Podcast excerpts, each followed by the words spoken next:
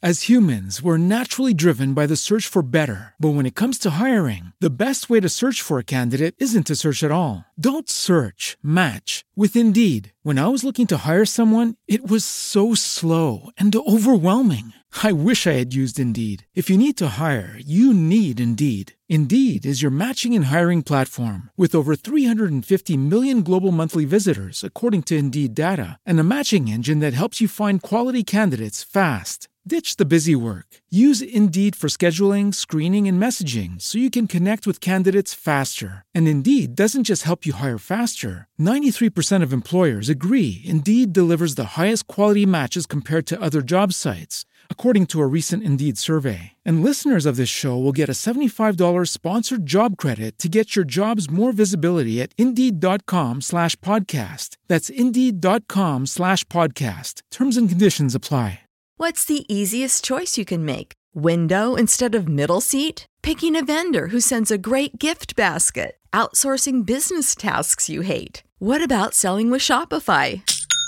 Whether you're selling a little or a lot, Shopify helps you do your thing, however you cha-ching. Shopify is the global commerce platform that helps you sell at every stage of your business. From the launch your online shop stage to the first real life store stage, all the way to the did we just hit a million orders stage. Shopify's there to help you grow. Whether you're selling scented soap or offering outdoor outfits, Shopify helps you sell. Wherever and whatever you're selling, Shopify's got you covered. Sign up for a $1 per month trial period at shopify.com slash try. Go to shopify.com slash try now to grow your business, no matter what stage you're in. Shopify.com slash try. You got problems that you ought to be concerned with. Moolah! You don't know how you're supposed to earn it, or what to do with it, or how to keep it. You're a freak with a dark, shameful secret. But you're not the only one. In case you're financial fears with a blast of sun. Now your healing has begun. It's bad with money with Gabby Dunn. Hello, I'm Gabby Dunn, and this is Bad with Money. Now, today we're going to talk about why can't student loans just be canceled? Why can't they just be canceled? Why do we need them? Why are they happening? Especially right now during a pandemic, although the CARES Act did allow them to be put on pause, but that ends in September, October, and then um, there's basically no plan. Shocking that there's no plan with this administration.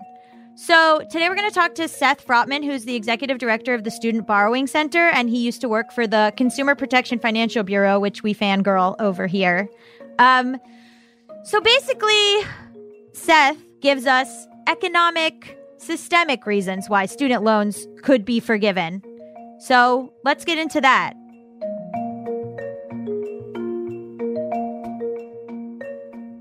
Seth, can you tell my listeners who you are and what you do? Sure. Uh, my name is Seth Frotman, and I am currently the executive director of the Student Borrower Protection Center. Uh, and before that, I was the lead student loan official at the Consumer Financial Protection Bureau. Can you talk about what um, what your current job is and what you do there?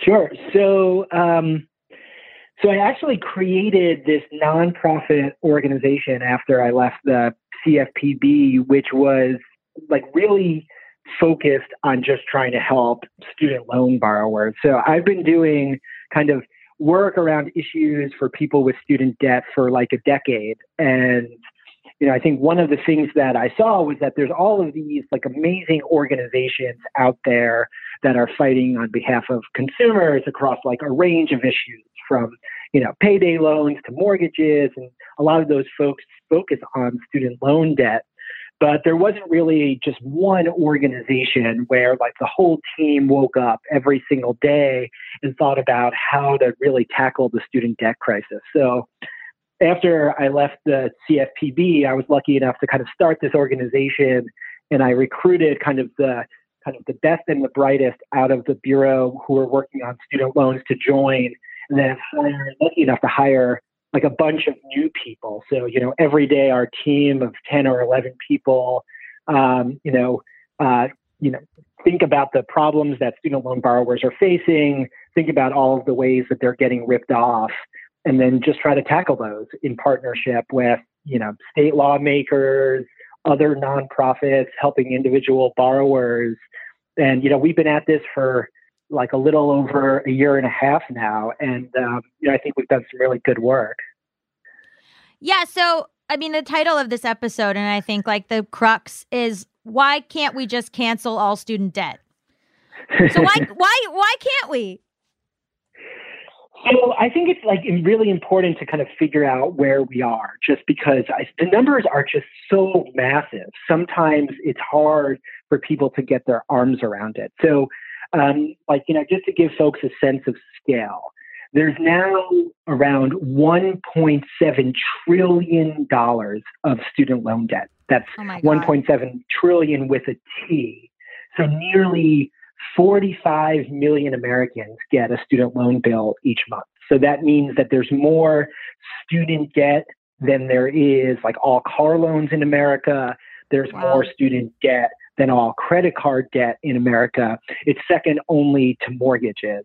And I think Wow. what you've seen is that this this like tremendous growth has really happened in just you know the last decade and what people are facing now um, in terms of these debt loads um, is really just not common by American standards. You've seen, you know, balances shoot through the roof, the number of borrowers shoot through the roof, and it's really added more than a trillion dollars of debt in the last, you know, in the last ten years. And I think what's important is, you know, a lot of times it like really makes me angry. I'm sure it makes you all angry.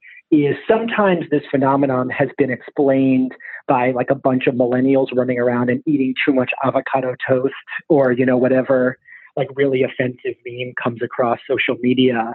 Um, never ever read the comments when anyone talks about student debt on you know Twitter or, or other or Reddit or or other sites. Um, but like that's just not true. Like what we see is how like student debt is really this intergenerational problem in, impacting older Americans, um, impacting younger Americans, impacting folks in rural areas and urban areas. And I think that's like the central question, which is how can and how should we help these borrowers? So I think to you know specifically answer your question, you know, can we wipe out large amounts of student debt? And the answer is absolutely. And I think that's in particular because, you know, most of that debt is actually currently held by the federal government. So really the question isn't can we, it's do we have the political will to do so? And that is no. The answer is no. well, so I think there's reasons to be hopeful and optimistic, right?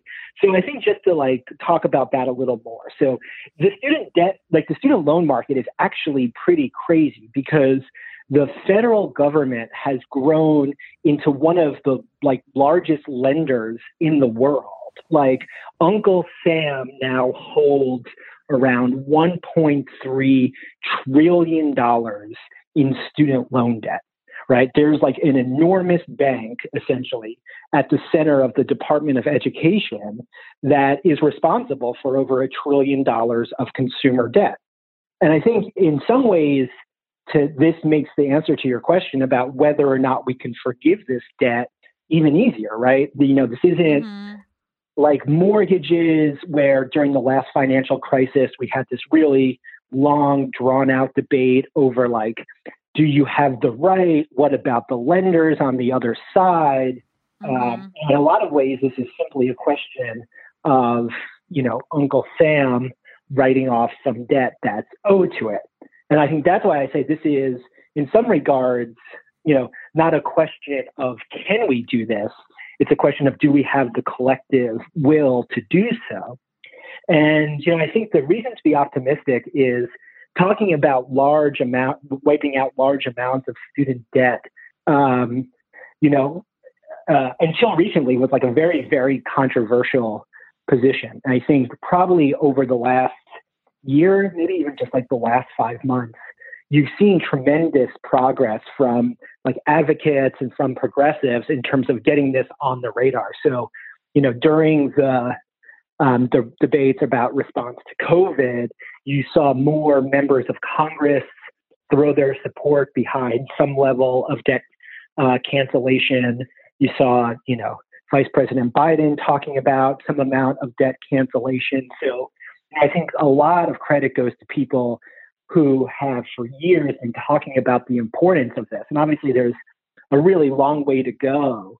But you know, I think if you asked me three or four years ago, was this remotely possible? I would have said no. And I think um, you know I'm a lot more optimistic now. But I don't. Okay, I don't understand. Does the Department of Education need this money? Like, why? why are they doing this to their own citizens? And why do we just accept? Like, you would think that people in this country would be like, yeah, we don't want to pay them. But like, I know that there's a bunch of, and I say this as this show is kind of a socialist show uh, just bootli- bootlickers who are like, no, I I must pay my debt, and I'm I'm a this means something about me morally or whatever they think. Uh, but why why like what do they does the Department of Education need the money? I don't understand. Why would the government do this to its own people? So you know, I think this is like the question that millions of Americans ask, right? And I think that you know one of the things just kind of like looking at this market and talking to um, just like you know thousands and thousands of people is this kind of like enormous disconnect where you have like an entire generation which is just buried under student mm-hmm. loan debt who is just like tired of being lectured to by a generation who you know paid for their school you know in the pocket change left over from you know from their summer jobs and i think like what you're starting to see now is just like the result of a massive amount of organize, organizing, talking about how like the status quo is just not okay, right? Because right. one of the things that's just important to really keep highlighting is like what is happening now with student debt, what's happening to millions of Americans. Like this is the aberration. Like this is what is not normal. Like the debt right. load that we are like just piling on the backs of millions of Americans, but in particular, the most vulnerable Americans in this country, um, you know, is, I think, you know, one, out of control, two, like fundamentally just unjust. But again, three is not the norm. You know, America used to invest considerably more in access to uh, higher education and public access to higher education. And like a lot of uh, what you have seen is like the long lingering effects of the Great Recession. And, you know, to be fair, a lot of right wing politics um, who've just kind of ceased and stopped that investment um, altogether. Um, and like the result is a, you know, quickly growing into like a $2 trillion debt market. So, you know, I think that people have like every right to one feel really angry about this debt, but I think the most important thing is just like to continue the work, to continue the organize, to continue making the case. Uh, yeah.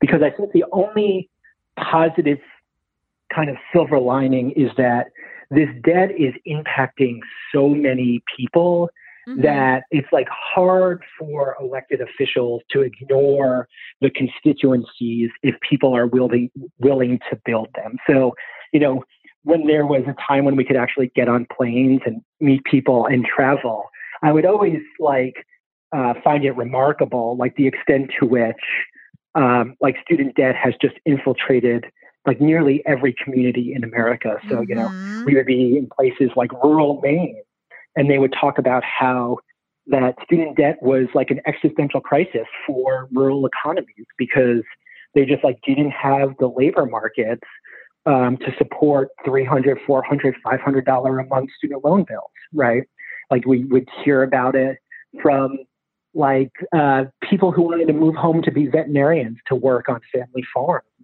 who mm-hmm. just like couldn't afford to do so with $200,000 in debt.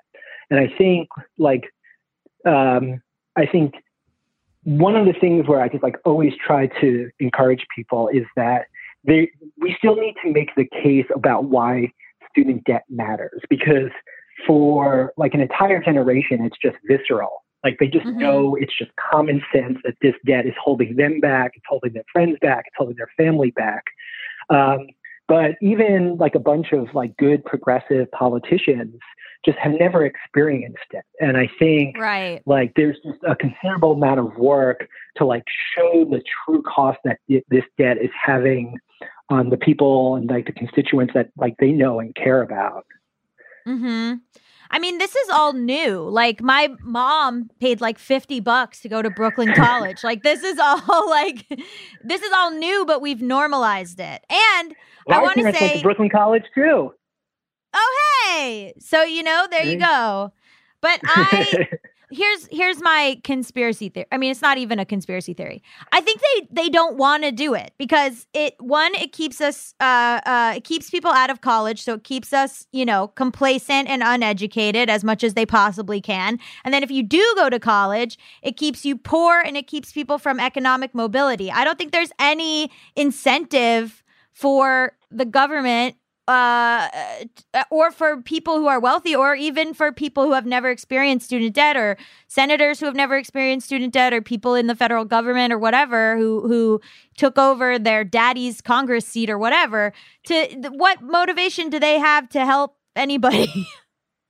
Well, Like- so I think that so I think this is this is um, so I I think what student debt has really become is just this massive crutch for policymakers from having to take like really tough decisions. And like in some regards, this isn't actually a partisan issue, right? Like a lot of the reason why we have massive amounts of student debt happens at the state level, like in both red states and blue states who have just chronically underinvested in public higher education, especially since the last recession, right? Mhm. And like every lawmaker is making decisions about what they want to spend money on, whether or not they're willing to fight to raise revenues, um, Mhm. how they're willing to, you know, invest in what is always like a very limited pie.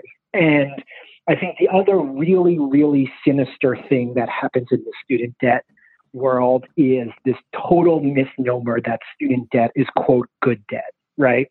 Um, right. and like what happens is this fallacy infiltrates all of these decisions, right? So take even your like, you know, pretty good state legislature who's like, hey, we're just we're we're never going to be able to bring in more money, and I'm choosing between, you know, um, like fixing roads um, and like healthcare decisions and like Mhm. investing in the public high in the public college.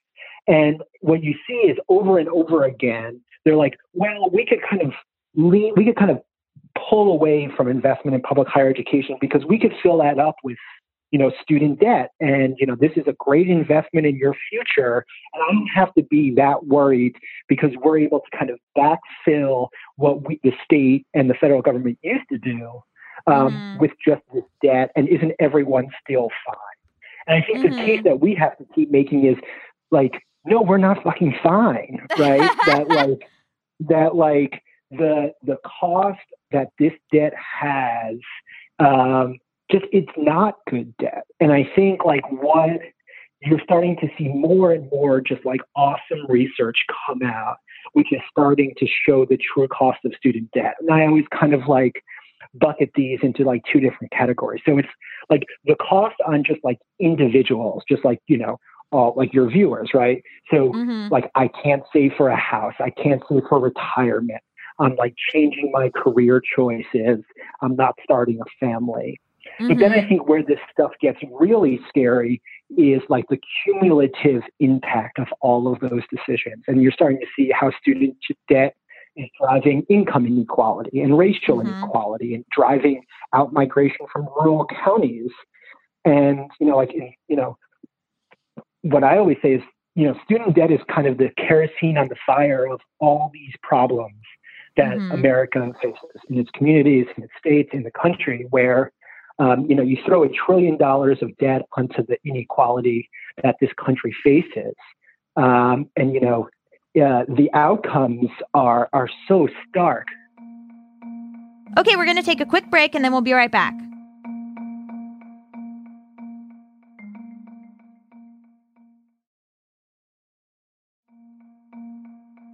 And we're back.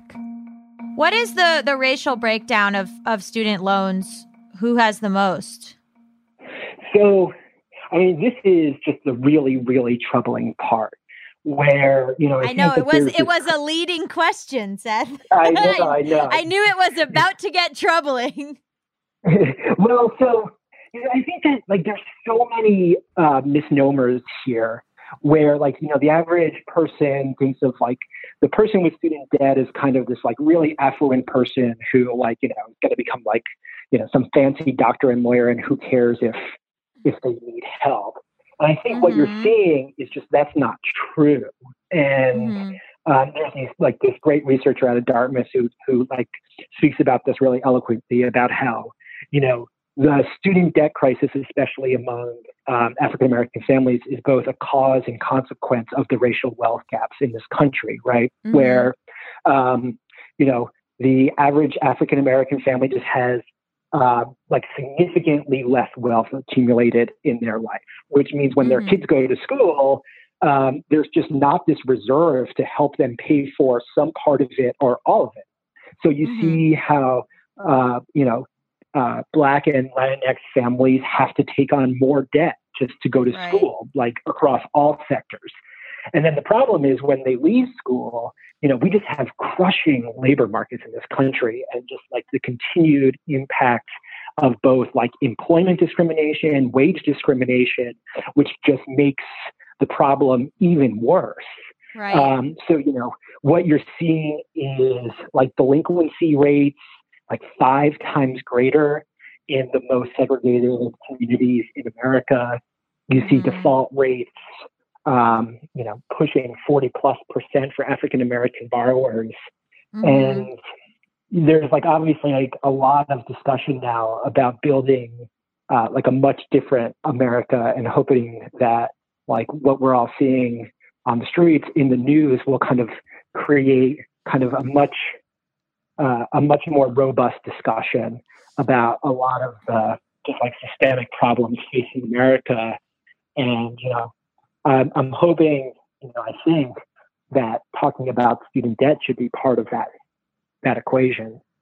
Yeah, because there is the thing of like, well, once they get out of school, they're less likely to be hired, and there's racism in the in the job market. And then my like galaxy brain take is like, well, academia is so white, and we in America, our standards of success is like we force POC to like meet these standards and spend all this money to sort of strive to white measures of success. And then once they do that, we're like, okay, thank you, fuck off. Like it's so um like I feel like there a lot of it is like wh- we got to like stop acting like college is the be all end all truly. Well, so I think like there's also this this thought, and who knows if it was ever true, that like higher education is this great equalizer, like in nope. America. Um, and you know, I think think of it that you will, but when you look at what is happening now in terms of like debt fueled higher education, it is just like nearly impossible to make that same argument. Um, mm-hmm. Like there are some amazing pieces of research which just shows like how deep it is. And I hope I don't mess this up, but it's like 20 years after graduation, um, the average white borrower has paid off more than like 90% of their loan balance, but the average African American still owes you know 90% of what they took out.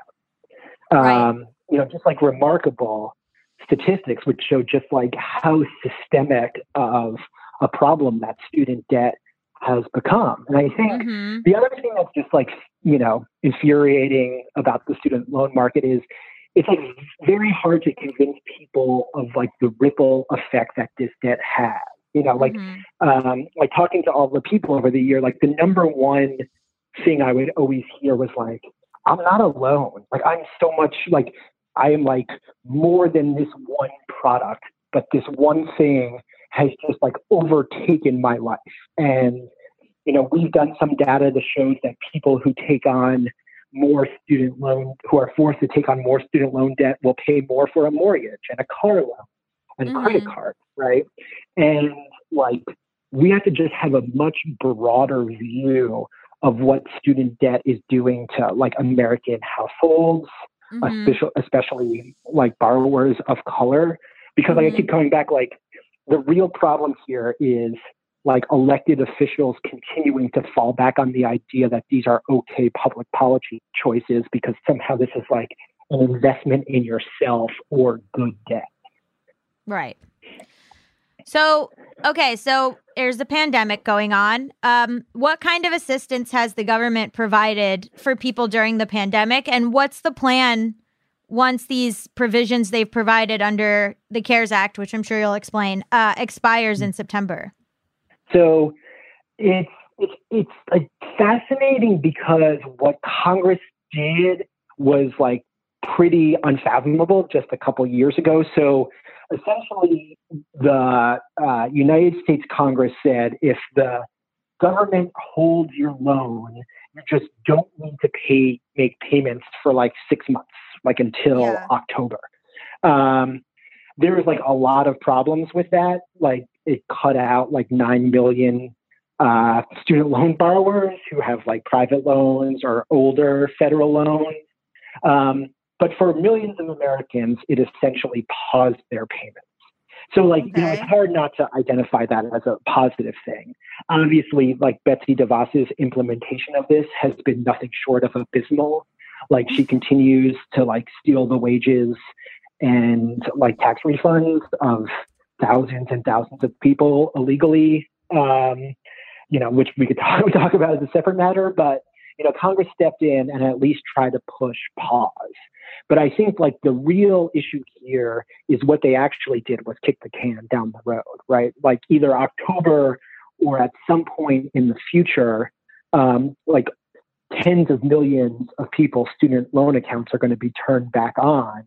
And I don't know of anyone who thinks that like the economic situation for student loan borrowers has gotten better Right. in intervening, you know, six months. Um, and I'm just really, really worried about what the student loan market looks like on the back end of this. Like to give you some sense of, of, of size, there are more than 9 million student loan borrowers in default on their loan. There's like another 2 million who are severely delinquent. So you're talking Mhm. about like 11 million people who are already like really far behind and um, you know, with tens of millions of Americans out of a job, like what does this start to to look like? And I think this is where the debt forgiveness, the debt cancellation conversation, like needs to be front and foremost, which is kind of tinkering around at the edges when you have such like an extreme problem on your hand is just not going to cut it. I mean, do they have a plan for after September, October, or they're just there's there's no it's just blank. So, you know, I think it's like a good question. Like, you know, the Democrats put forth uh, proposals, they passed it out of the House. There was kind of a unified front in the Senate that would have had like significant debt relief for all student loan borrowers. Um, obviously, Mitch McConnell was not going for that. Um, no. and I think it's going to be like really interesting to see how this shakes out.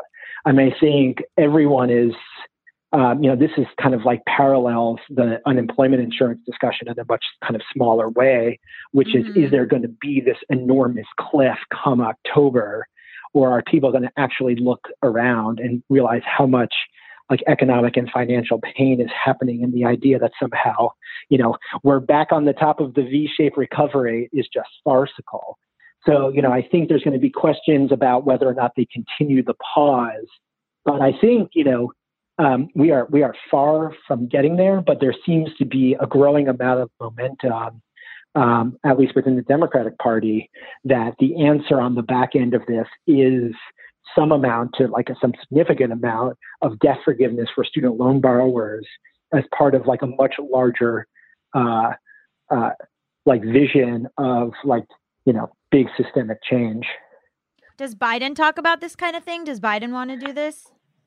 Yeah, so during the debate, Vice President Biden announced that he was in favor of um, uh, $10,000 of forgiveness for all student loan borrowers, which is actually quite substantial. Like, you would actually be surprised about how many borrowers are really, really struggling despite having balances below $10,000. So, Mhm. you know, even if you you know, I, I don't want to say just wiped out $10,000, but even if you set the amount at $10,000 for cancellation, um, you would be significantly improving millions of Americans' lives, like totally mm-hmm. wiping off their student loan bill um, from uh, from like any sort of consideration, so they could kind of get on with their financial lives. And then there's like uh, just also a whole bunch of programs that are supposed to be providing broad-based relief for student loan borrowers that you know Betsy DeVos um, has just totally um, screwed up. I don't know how else to say it. Right, like the public no, service loan right. forgiveness.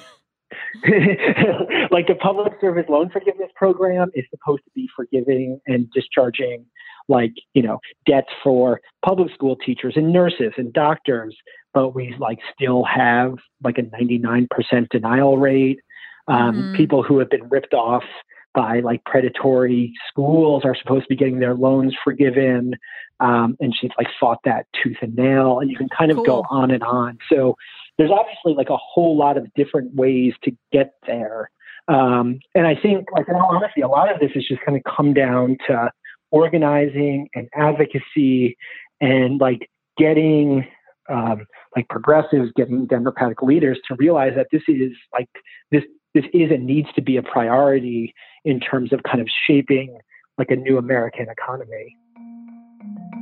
All right, it's time for one last break, and then we'll be right back.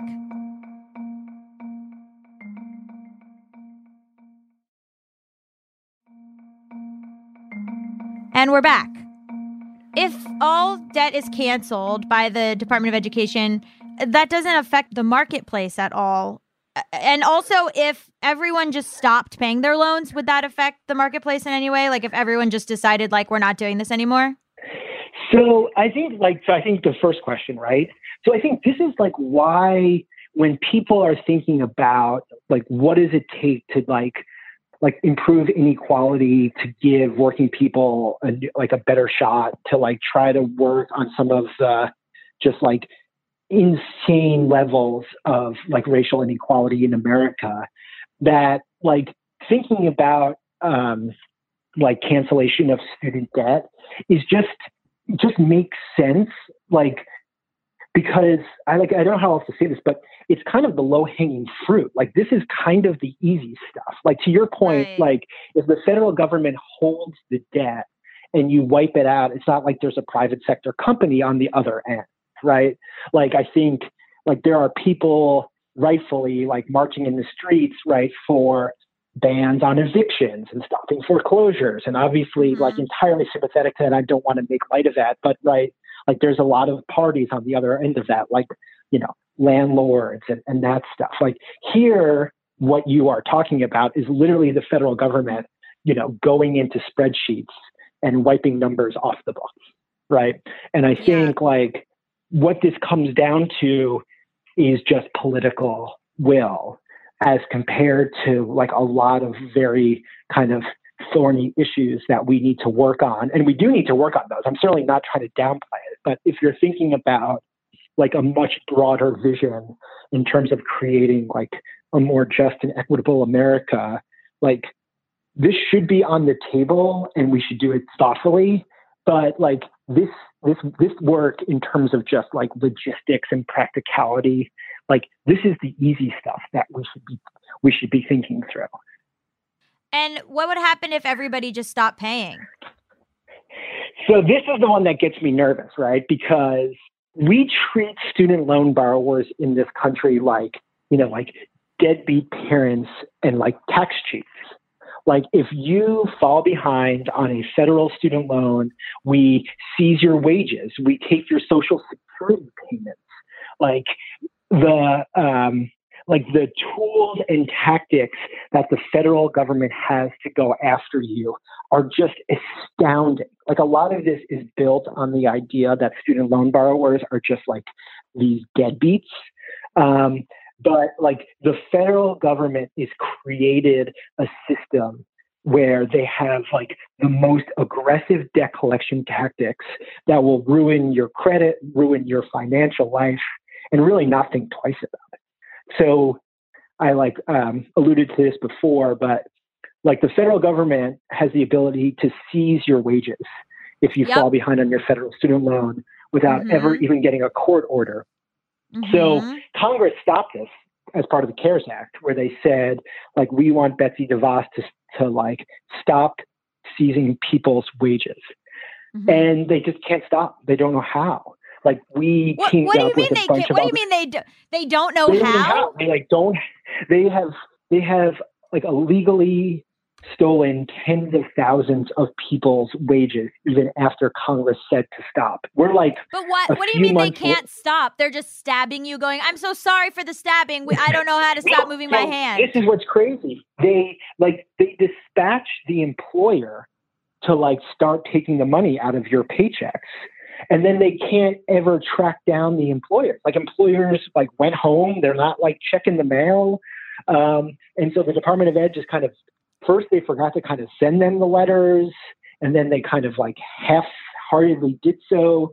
Then there's like a whole group of employers who are seizing people's wages where the Department of Ed lost their address and they can't track them down. So literally every single day, Betsy DeVos takes someone's wages in the middle of a pandemic, um, despite the fact that it's against the law to do so.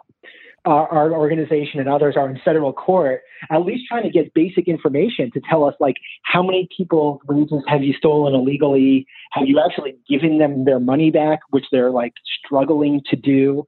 But like, this is the collection system that we've created. Like, we treat student loan borrowers so poorly in this country that, like, we have created a debt collection machine that is simply unresponsive to the law. Um, and so this is, I think, to go back. This is a little why I, why I get worried about telling people not to pay their student loans because I've seen firsthand the consequences. Um, but like, it's just outrageous that like you know these are people who took on debt simply to chase like the American dream because for as long as they can remember, they were told like this is what Mhm. you're supposed to do, and then like the second you fall behind, like the second life happens to you, we just like bring the full weight of the federal government like crashing down on your head. And like, I can't tell you the number of times of conversations where you just see people who just, it just seems like whiplash, right? Which is like, I did everything that I was supposed to do. Like, how is this how my life turned out? Like, I can't tell you the number of conversations I had with people where that was just like the predominant thing. So it would it would have to be that every single person has decided to to default or but like but you're right. It it does it, it causes like I want to be like everyone stop paying them but like it causes like problems with your credit score and problems with like other stuff in your life so. Yeah, I mean, I think like maybe I'm old school, but like I feel like we are at a time now where it's like the effort and the energy like needs to go into organizing like all Mhm. levels of government. Like this is from your state rep to your United States Mhm. senator to be like, you need to tackle this. Like this needs to be on the agenda both as like thinking through like COVID response, but even in just your day to day life. But mhm. I think the really important thing, and I think this is starting to change, and I think like Senator Warren has a lot to do with this, is when we used to talk about student debt, like every politician's answer was like, um, we need to make college more affordable to the next guy, right? And then you would look over at all the people with student debt to be like, hey, hey, what about me? Like that doesn't help me at all. right And I think it's like, I, I, we're not there yet, but I feel like we need to continue to make the case that like we can't write off an entire generation of Americans and be like, my bad. I guess we screwed Right. up higher education financing for the last 15 years, so your life is over, right? And I feel like more and more you're starting to see like the advocates and the organizers and even kind of the like select few politicians who who work on this like realizing that you need to marry the two together right like we need to make certainly make college much more affordable going forward but we also need to help people who are struggling with student debt now. And i feel like by maximizing that and by building out that coalition and that narrative and that story is where you actually can like drive substantial change. Because you know you said it best you know this, this is 100% logistically feasible. It's just the question of whether or not like elected officials and policymakers are going to prioritize it. That's why I think it's on purpose. Uh, they don't want to. It's purposefully a certain way to maintain like a status quo. Like because it, if they they keep promising stuff and then like like I said, put an ad on TV. That figure out a way to fix this. Like you have like time. What what are you doing? Like I feel like they just well, don't so want I think to. The other thing is people are like petrified. Like you remember, I, remember like Rick Santelli during the mortgage crisis, who went on CNBC when they started talking about writing down mortgages to help struggling homeowners, and like people attribute that where he kind of went crazy and talked about like I'm paying my mortgage, like Yeah. you know why would we help people who aren't, and like people kind of attribute that to like the whole rise of the Tea Party, yada yada. Oh well, Um, this is the this like- is the whole this is the whole problem in this country is that like you think like well I did it so other people have to I don't care about like it's just this this thing of like f- you're just buying into the system you are literally a cog and like an advocate for the system and because you suffered you think other people have to suffer and it's like such garbage and so unhelpful and I hate it Well, so to be hopeful, to be hopeful and optimistic here, right? Which you know is actually quite rare for me. So I like I like talking to you. Um, is the so like Senator Warren put out her proposal to like wipe out a massive amount of student loan debt, and everyone was like, "Oh God, this is going to be so controversial. Everyone's going to hate this." And then like the polling came back, and it was like overwhelmingly supported by like Democrats, independent Republicans. And they were like, no, no, but you're really going to alienate people who've paid off their loans. So then they polled people who are like, do you have student debt or have you paid it off? Do you support that proposal? And the majority of people did. And I think it kind of like, it's you know I feel like the loudest voice in the room is always that guy in like your co- in like you mm-hmm. know your your Twitter handle who's like screaming about like I paid it off and so should you. But I feel like in actuality, the majority of the American people are like, even if they went through this, are like, that sucked. Like, I don't Mhm. want that for my kids. Like, I don't want that for others people kids. And I feel like that's how we win this argument is like talking about the like individual cost of this debt. But I really think there's something to be pushing on like the collective weight of it, both in terms of like income inequality, like especially racial inequality. But Mhm. like, you know, you see studies out there talking about like student debt making people leave rural communities. Like the Mhm. people who are voting on bills that drive student debt are like single handedly like driving decisions that force people to leave. Right. And like, you know, if you ever travel to like, you know, eh, rural America, the number one conversation is kind of like, why do my kids have to leave to go somewhere else and can't come Mhm. home?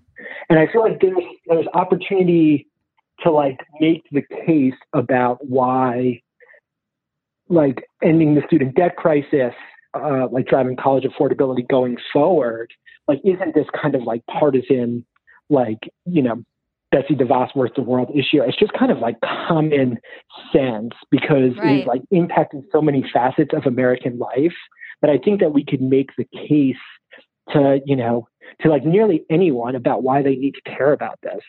Right. Yeah. Well, everything's partisan here because uh, we don't know how to help ourselves. I, where can what is the so to end? What are what is the best way for people listening to to help or to you know like do something about this?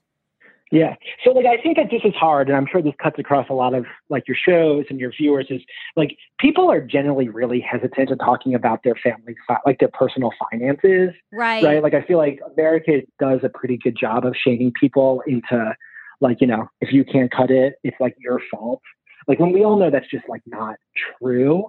Um, but you know, I think that a lot of what has changed the narrative is just people like just everyday people willing to talk about how like this debt has impacted their lives, right? From like, you know, public school teachers who are like, you know, trying to get second jobs driving Ubers to pay off their student loans, um, to like people who like wanted to give back to their community but are unable to do so.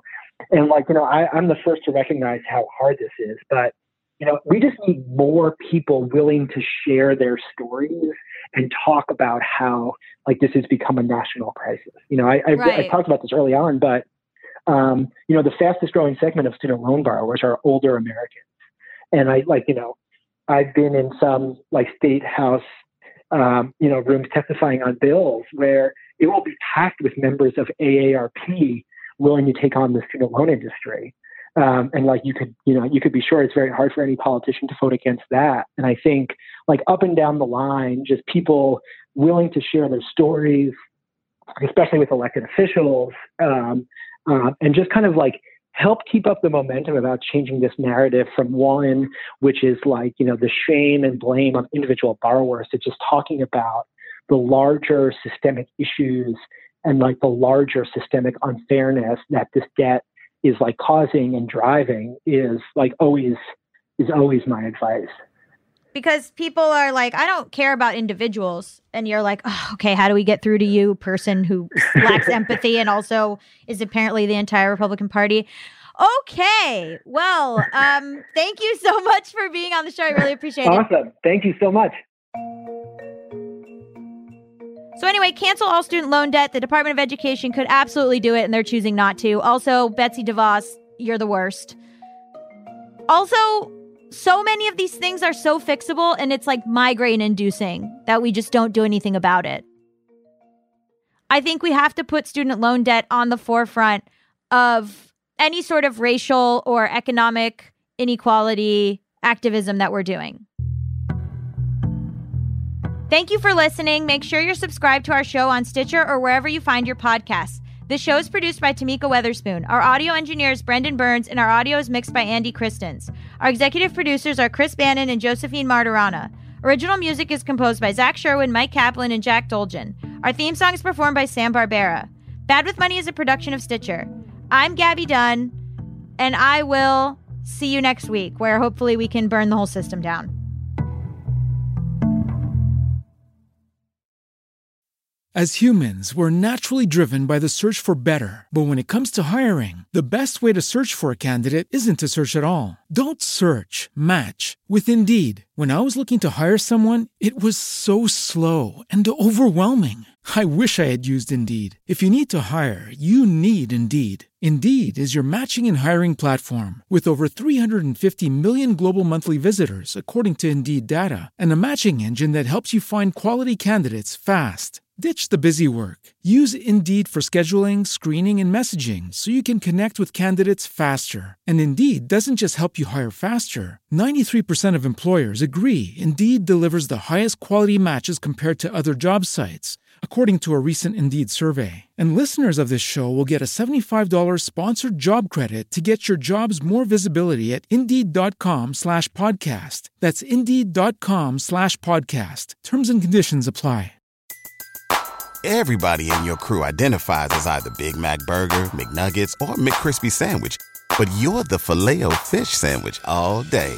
That crispy fish, that savory tartar sauce, that melty cheese, that pillowy bun. Yeah, you get it. Every time. And if you love the Filet-O-Fish, right now you can catch two of the classics you love for just $6. Limited time only. Price and participation may vary. Cannot be combined with any other offer. Single item at regular price. Ba-da-ba-ba-ba.